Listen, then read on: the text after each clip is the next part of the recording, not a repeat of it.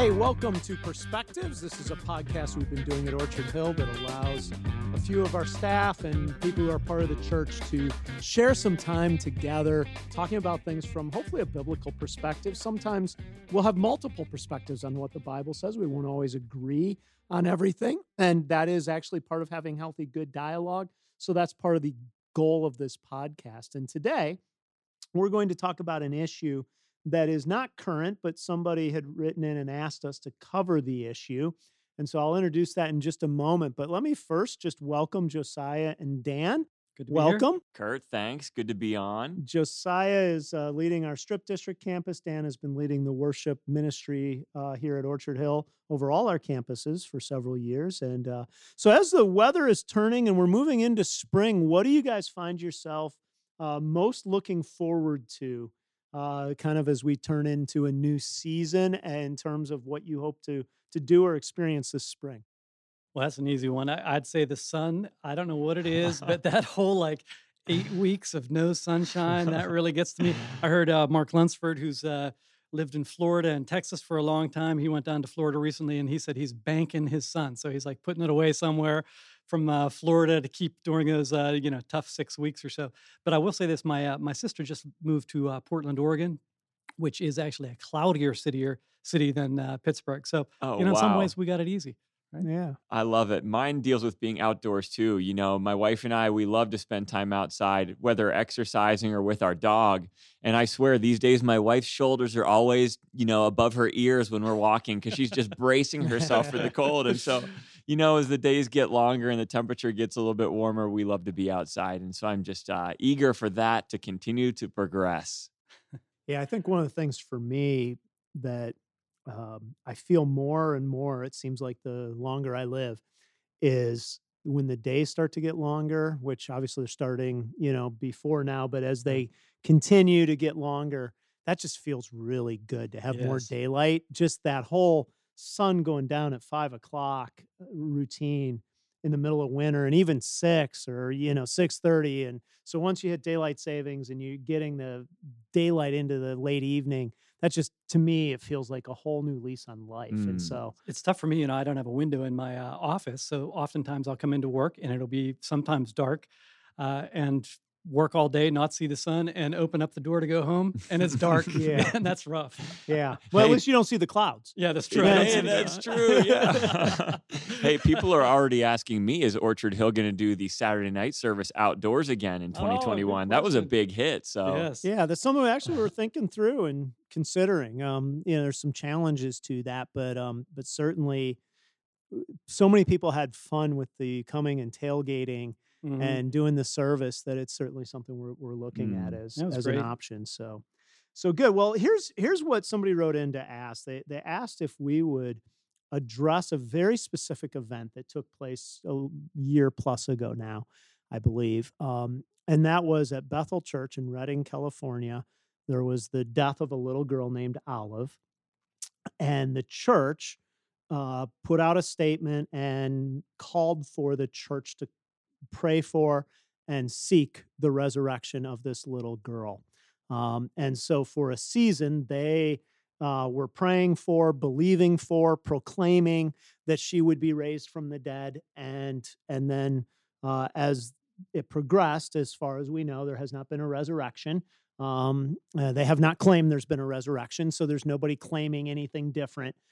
And so the question was really uh, around the idea of what do you make of that from a from a theological standpoint? How do you understand it? How do we understand it from a more human ministry standpoint? Like, like how should we think about it? So let me first ask this, Dan. I know that you watched an actual statement from Bill Johnson, who's the lead pastor there. Yeah.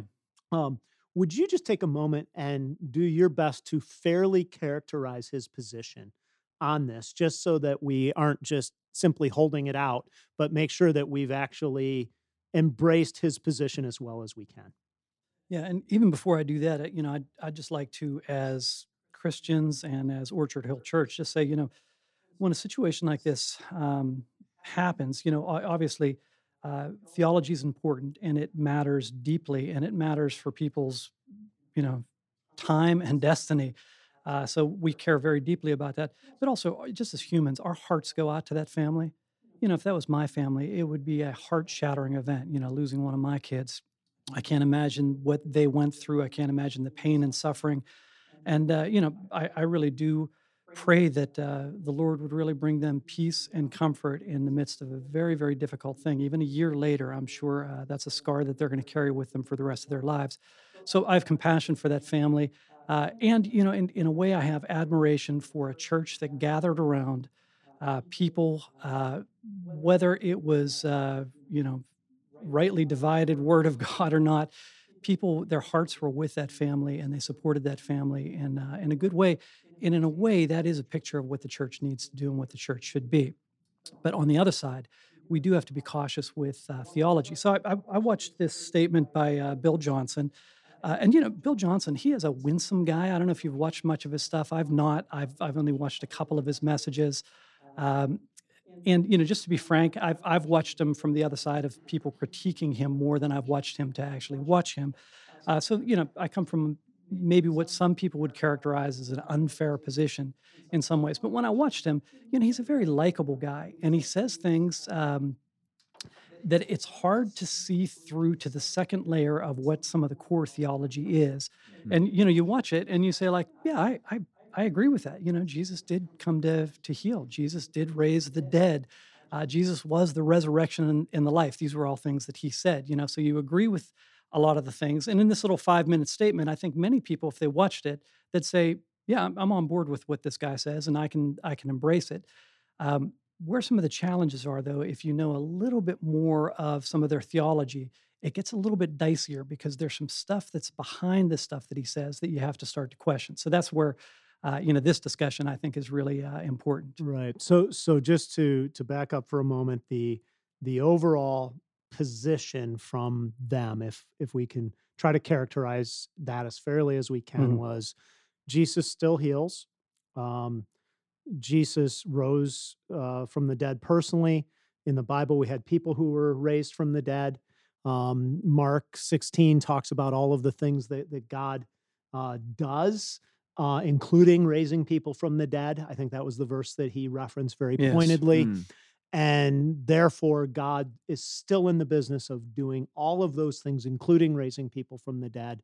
Therefore, we shouldn't limit God's power and our request to only things where people are living, but we have the ability to ask and to even probably proclaim, declare mm. that God can and should do this.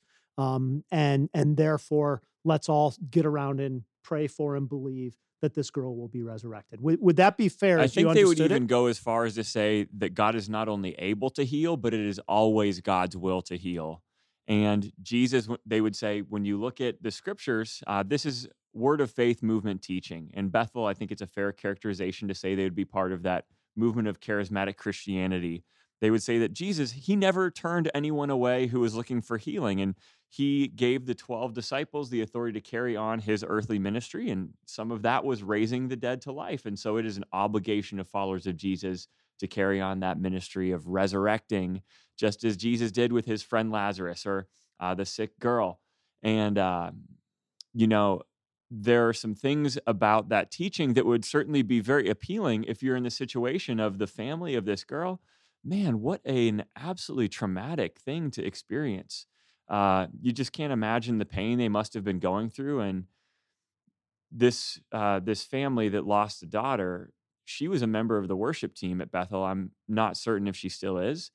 Uh, however, to be up on stage leading worship um, in services of prayer for this resurrection within days of losing her daughter, at that point in time, you're just scraping for hope and trying to make sense of what you're going through. Um, a few years ago, very different situation, but my wife and I lost a son. We knew that he had a disorder where it wasn't likely that he would live long after he was born. So he was alive for six hours. And we lost our son just that frame of time. The things that go through your mind as you're trying to process that kind of situation, you're just you're just grasping for hope. And so you can see how someone from this type of movement would very much desire a resurrection. And who wouldn't? I mean, mm-hmm. man, what a wonderful thing that would have been.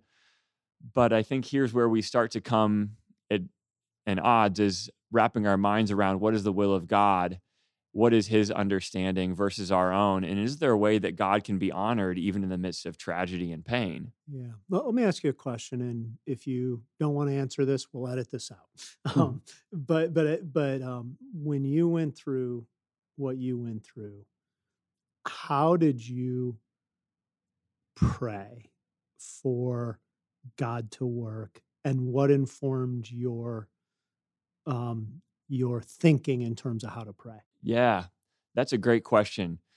You know, as time developed and we learned that our son had this disorder, it's called trisomy 18, we knew that his prognosis of being born wasn't great. And we knew that if he was to be born, that his quality of life um, would be very challenging and his life probably wouldn't last long. And so, certainly, there were people who would come up to us in the church and they meant very well. And they would say, Hey, we're just praying for a miracle. I just know he's going to be fine. Hmm. And uh, Hmm. when people would say that to me, I knew they really meant well. And it, it was coming from a heart of love for the Lord and a desire to see my wife and I spared of pain.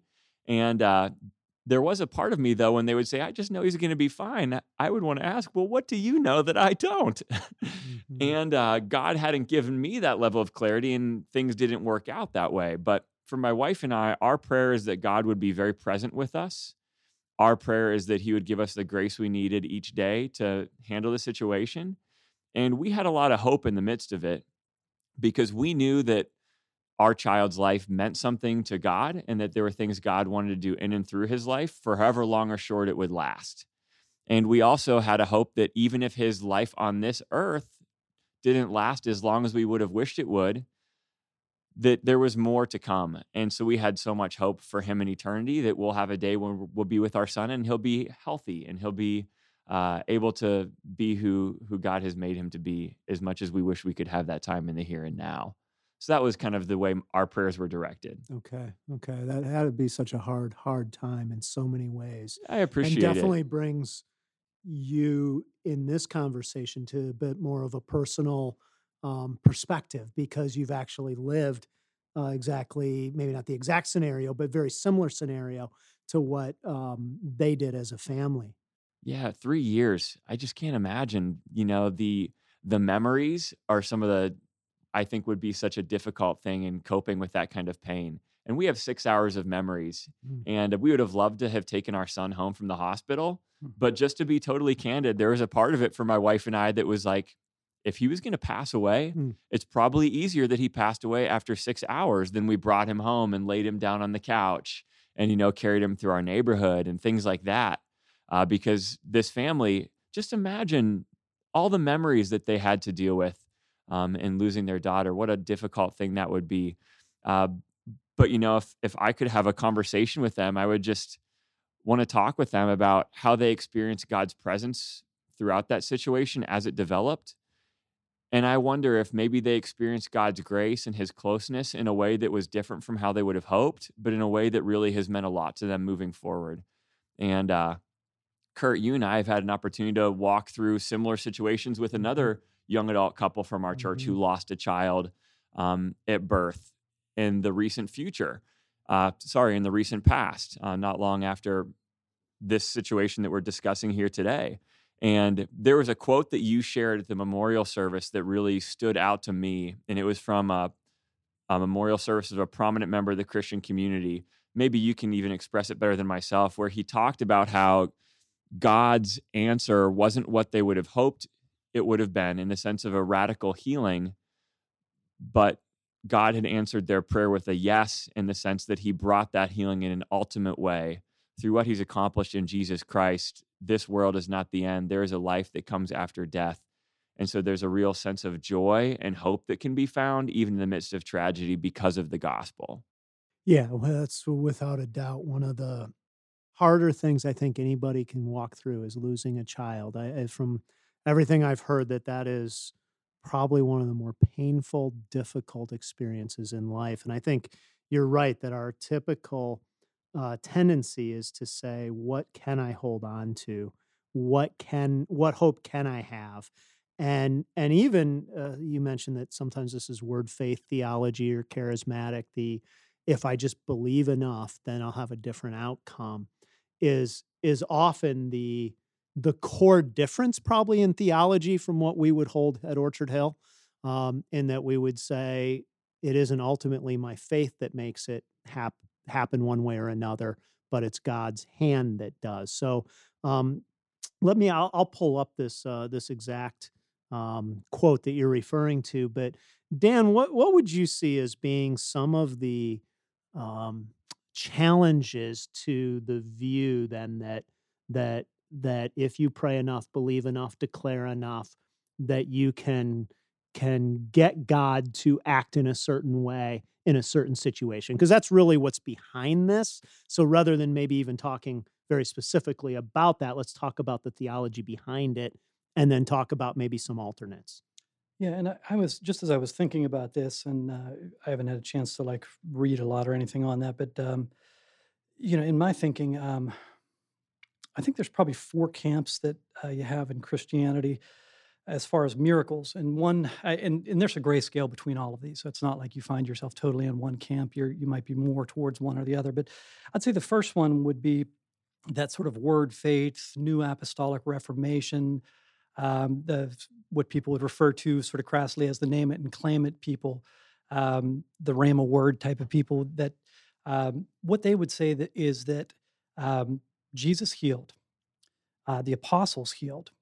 God is the same yesterday, today, and forever. Uh, Jesus said, "You'll do greater works than these," and He also said to go out and heal the sick and you know heal the lepers and, and all of that sort of stuff, raise the dead. So that should be the normative Christian experience. So as a Christian, we should commonly see what we would uh, refer to as the miraculous, the breaking of natural laws. Then I'd say there's a second camp, and that that camp would say God has all the power in the world. He heals. He miraculously heals. He is still active and alive in this world. Um, but miracles are truly miracles. They're things that uh, that don't happen very often. That God does break through into this world and does some incredible things that would sort of break the laws of nature. Um, so not you know oh my back was hurting and now my back feels better or I was praying for a job and I miraculously got it, but you know the blind being healed or the dead being raised. I, I think uh, many Christians would say we totally believe in that, but we don't think it's the normative experience. We think that those are unusual. Then I'd say you have a school of people that would say um, that at the close of the canon of Scripture, somewhere around 70 AD, when the temple was destroyed and stuff, that that was the end of that miraculous age, and that miracles were really authentication of the people who were saying the message of the gospel, so the apostles and Jesus himself. And so once we had the canon of Scripture, that was the completion of God's word, we no longer needed that authentication, and therefore they call themselves cessationists. They are no longer they no longer believe in it. And then the last camp, which is a pretty small camp, it would be sort of the Thomas Jefferson of there were no miracles. There's no such thing as miracles. They never happened. They're really allegories or teaching uh, points. So. Um, so Bill Johnson, you know, just to quote him real quickly here um, to get his actual words, he said this uh, when somebody asked him, uh, "Do you think that uh, that God allows sickness?" Okay, so for a Christian, do you think he allows sickness? He said, How can jo- God choose not to heal someone when he's already purchased their healing? He already decided to heal. There are no deficiencies on his end. All the lack is on our end of the equation.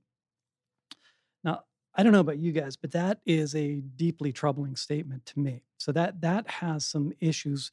Uh, and one of the issues, and we can deal with a couple of the issues in this, I think, but one of the issues, of course, is that what that says is if there's a problem, if you get a cold, if you lose a child, if you lose a job, if you get cancer, if your finances go haywire, if you have depression, whatever those things are, anything that's a negative in life, ultimately you are responsible for it.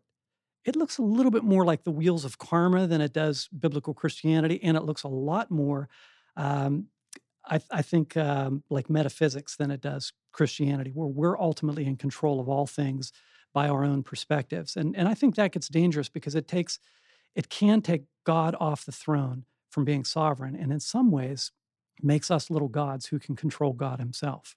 Mm. You know, there are some theological themes that you spelled out there that I think are very much on my mind when I hear some of the statements that he's made.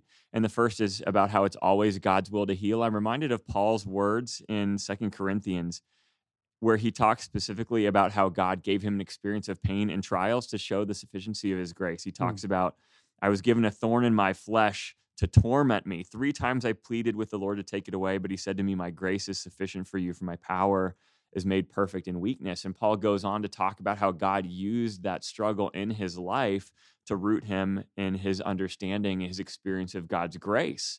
And so, certainly, when you see someone going through something so difficult, you would never want to wish that upon them. However, there is something to be said for the truth of Scripture that God uses trials and hmm. challenges and moments of pain in our lives to to grow us closer to him and show us where hope is ultimately found is challenging and man as much as you could wish those experiences away would be. The other thing that is just plain wrong is when he talks about how there's no one in scripture that jesus passed by who is in need of healing. Uh, when you look at different stories throughout the gospels jesus at the pool of bethesda he healed one man mm. and there were a multitude of sick people uh, also in Matthew chapter 13, after many healings in Galilee, Jesus left Nazareth to go somewhere else to preach, even though there were desperately sick and hurting people who were looking to him. And his reasoning there was, let's go to somewhere else, the towns nearby, that I may preach there also. That's what I came to do. Jesus' ministry wasn't just performing miracles, but proclaiming the kingdom of God and how anyone who would look to him in faith could have an ultimate hope that goes beyond this physical world. And so I think. Uh, you know that greater theological context really is critical to understanding what's at stake in this conversation. That's that's well put um so let me ask the question this way. How do you pray for healing if you aren't praying for healing with a certainty that god will heal? Yeah because you know you you look at uh that's the one thing you know so i i just to tip my hand a little bit, I came out of a background that uh, that would have believed in that. Kurt had a shocked face there, and um, you know, I, I, will say this: um, I respected and admired, and still respect and admire uh, the depth of faith that a lot of the people in that background carried. I, I look at what uh, you know the Bethel School. Um, you know, I I admire that. I wish I had deeper faith and that I, that I didn't have some of the levels of skepticism that I do have. Uh, and I fully believe that God can heal uh, if and when He wants. Um, but you know, sometimes I I don't believe for that healing in the way that uh, you know people from this background do. I think probably I need to grow in my faith in some ways. Uh, but there there are some issues on the other side. So t- tell me your question again. It was uh, how do you pray for healing, for God to work, yeah. while not being certain that he will heal as you have um, you know described it here. Yeah so you know like james tells us very specifically if if somebody's sick uh, to have the elders go and pray for them anoint them with oil and pray for them.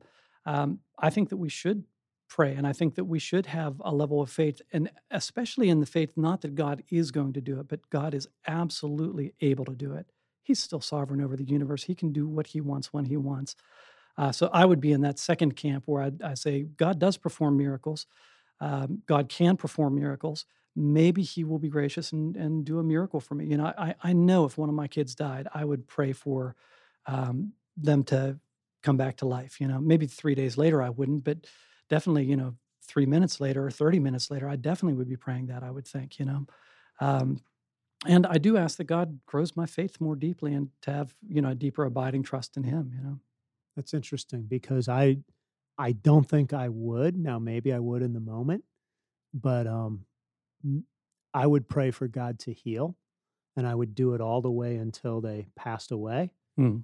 Um, but at that point, I think I would say, okay, God, um, I'm trusting that you have a different hand in this in some way. And, and I think what I'm, by, by asking the question, what I'm asking is, is what is it that you're seeking in your prayer because i think you know josiah you mentioned earlier when you went through what you went through saying we're praying for god's presence for us to have a strong faith in the midst of it um, you know i forget the exact phrases you used but but your prayers actually weren't even centered on healing. And um, so so so what was in even your mind that said, "Hey, I'm not even going to make that my first prayer." I I, I assume you prayed that at some point. God, if it be your will, would you heal? Or God, would you heal?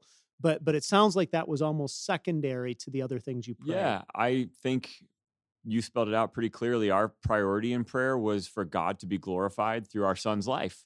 And I believed, and so did my wife, very firmly that that could happen in a variety of ways.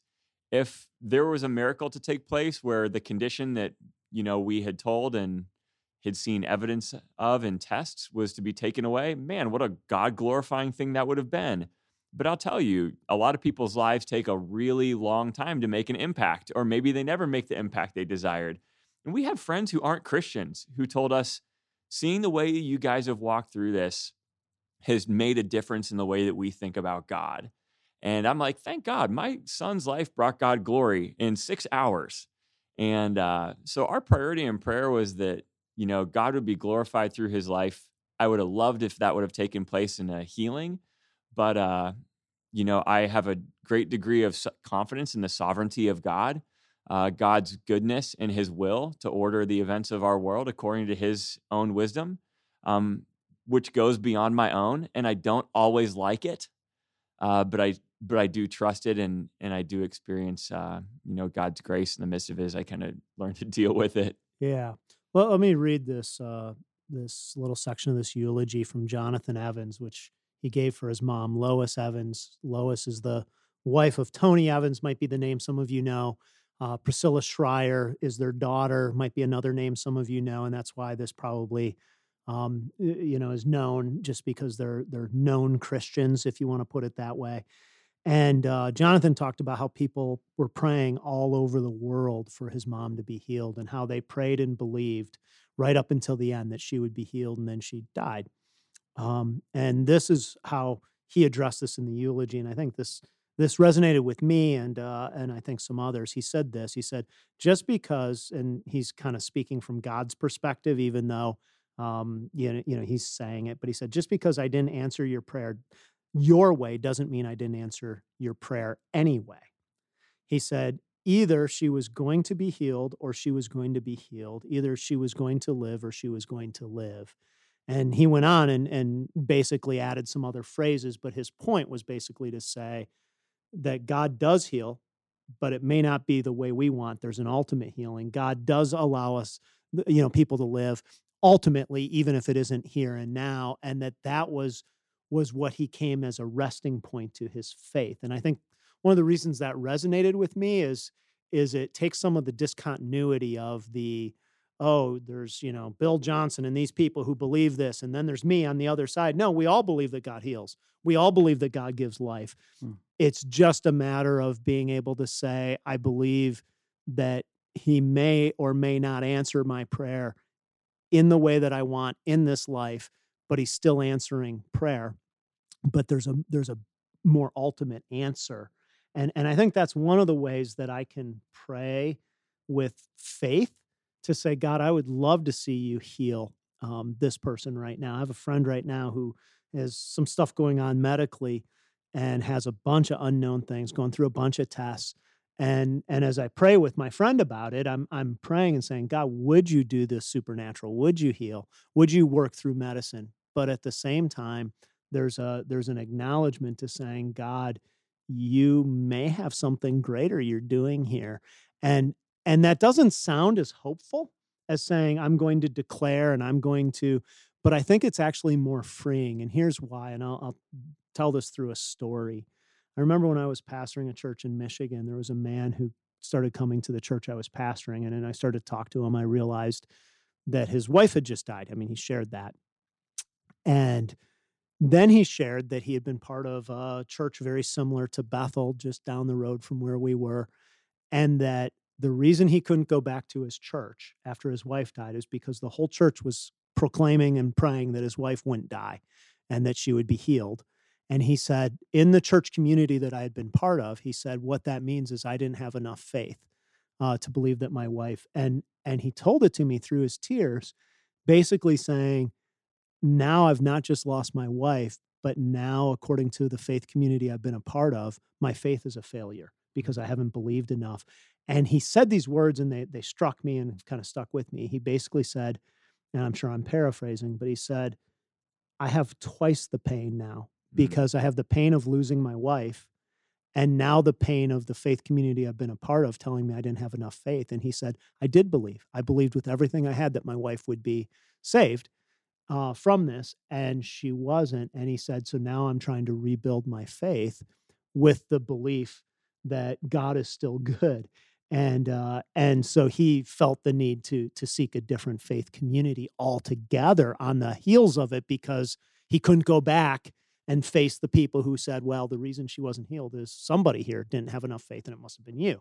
And and now he maybe that's oversimplified. That certainly isn't the experience of everyone who who who prays for it. But it struck me um, that phrase. It became double the pain because now I'm somehow responsible uh, for what God does or doesn't do in the midst of that. And so.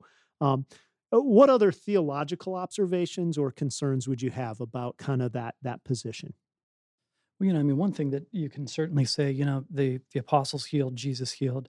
Uh, I believe that God still heals today in miraculous ways. But um, to think that, you know, if if you use the theology of by His stripes we're healed, and therefore we should experience no pain or no suffering in life, you're you're really excluding the entirety of the Bible. And you know, I mean, it's it says very clearly that we will have suffering, that we will have trials. It's it says to count them as as joy, to count them as friends.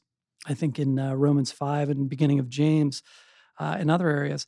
And you know, here's one of the things: if if your theology is this, uh, and again, I'm I'm not trying to point fingers or anything, but I think this this stuff is really important. If your theology is that because of the fall, um, and that sin initially from Adam and Eve, sickness and death was in, was became a part of life, and Jesus came to undo that. So he he came to destroy the works of the devil. He came to undo that curse and bring us into life, and therefore we should have full healing. Well, the, the question begs, I think, an obvious question. Well, you know, it wasn't just sickness that he was he was dealing with; it was death also. So, would you go so far then as to say that no Christian who's a believing Christian should die? And they would say, well, of course, a Christian doesn't die. You know, we, we live forever. But that, that's in a spiritual sense. But I mean in a bodily sense, because your physical healing is a bodily healing that they're talking about. That resurrection is a bodily resurrection. So, wouldn't it, wouldn't it be logical then that Christians should live forever because that curse of sin and death is broken? Uh, and there's a lot of other questions that it has, but I, I think uh, I think those are some important uh, questions that you'd have with that sort of like theological mindset. Okay, Josiah. Yeah, I think I touched on the main pieces of theology that I felt like were important to bring to the table, but certainly what you shared, Kurt, about the relational aspect of being in community when these kind of viewpoints are held, there can be some serious fallout. And I think spiritual leaders need to take seriously the role of authority that um, we're in, in the sense of the things that we say, people are going to take them to heart. And when we speak as ambassadors for God and His Word, we need to do so with a great degree of care and concern that we're representing God accurately. Because uh, while God is certainly able to heal, and that would be something that's glorifying to Him, not one of us has the full knowledge of God's wisdom um, in our own understanding. And sometimes painful things are how God chooses to act in the world in a way that would draw our attention to where ultimate hope can be found. And so I think that it's just an important call for anyone who's in ministry to, to just take scripture seriously and do uh, the hard work of mining out what God's word really says rather than making his word fit our priorities. Yeah, well put. That, that's an important point too. Just uh, you know, as a last thought, you know, pain and suffering they they do bring good in our lives in so many ways, and you know, we know that in our own life. Uh, we see that sometimes the most difficult times are the times where we have the deepest growth in Christ, and you hear stories over and over of people who have gone through that. I, I recently watched a, a documentary on these guys who were pilots in Vietnam. They uh, they got shot down and they were tortured by the the VC at the Hanoi Hilton. So one of the guys was there for nine years, you know, and this was horrific stuff. You know, their fingernails were being pulled out, and they're you know starving to death and eating bugs and being tortured day in day out.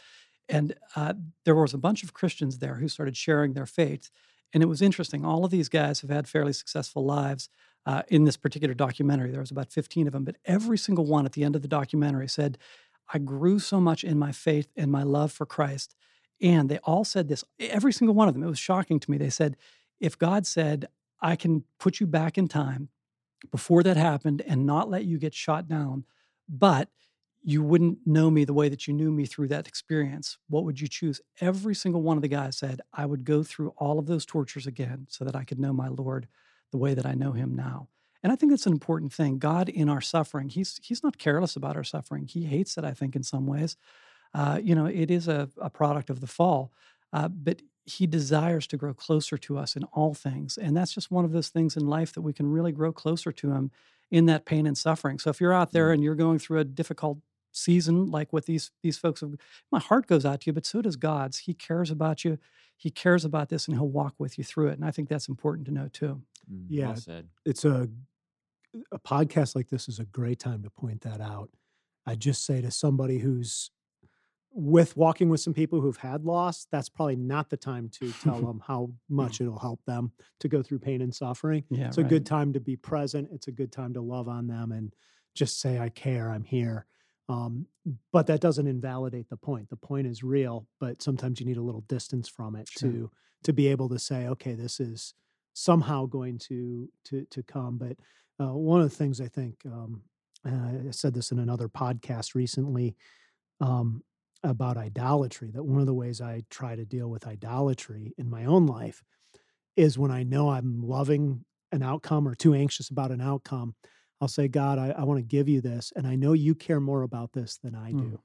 And what that does is it helps me to right size my anxiety because I'll be anxious about something, which is a tell of idolatry. Like, how is this going to work out? This is, and, and to say, God, look, I know you care more about this outcome than I do. It's hmm. more because what it does is it helps me to take my my my perception and say, God, you're still in charge. You're working here.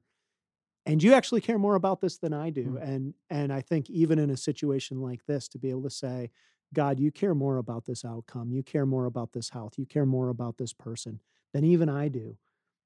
But that means I can take my hands off the outcome because I can say, okay, God, if you do, then I can trust you even if the outcome isn't to my liking. Hmm. And that is so hard to do, mm. but if you can do it, allows you to say, okay, God, I can ask you to do the miraculous. I can trust you um, that you're going to do what's best, even if it's not what I would choose. Um, and and I think that's that's genuine faith. Hmm. Um, that's deeper than God. I command you. I demand that you do this. Mm-hmm. Um, and and is harder to live with but is freer because on the other side you're able to say i actually do trust that you are working even in what i wouldn't have chosen mm. in a way that's that's good and uh, much harder to do but but ultimately healthier. So any last comments either of you want to make? Well just just one last thing you know i mean ultimately all things are put right you know in revelation there is no death no sorrow no crying no pain. Uh, christ wins in the end and we can have our confidence and trust in that. Yeah. Yeah, I would just say, man, this topic, it's a tough one, but I've certainly learned the value of Christian community through walking through such a difficult thing.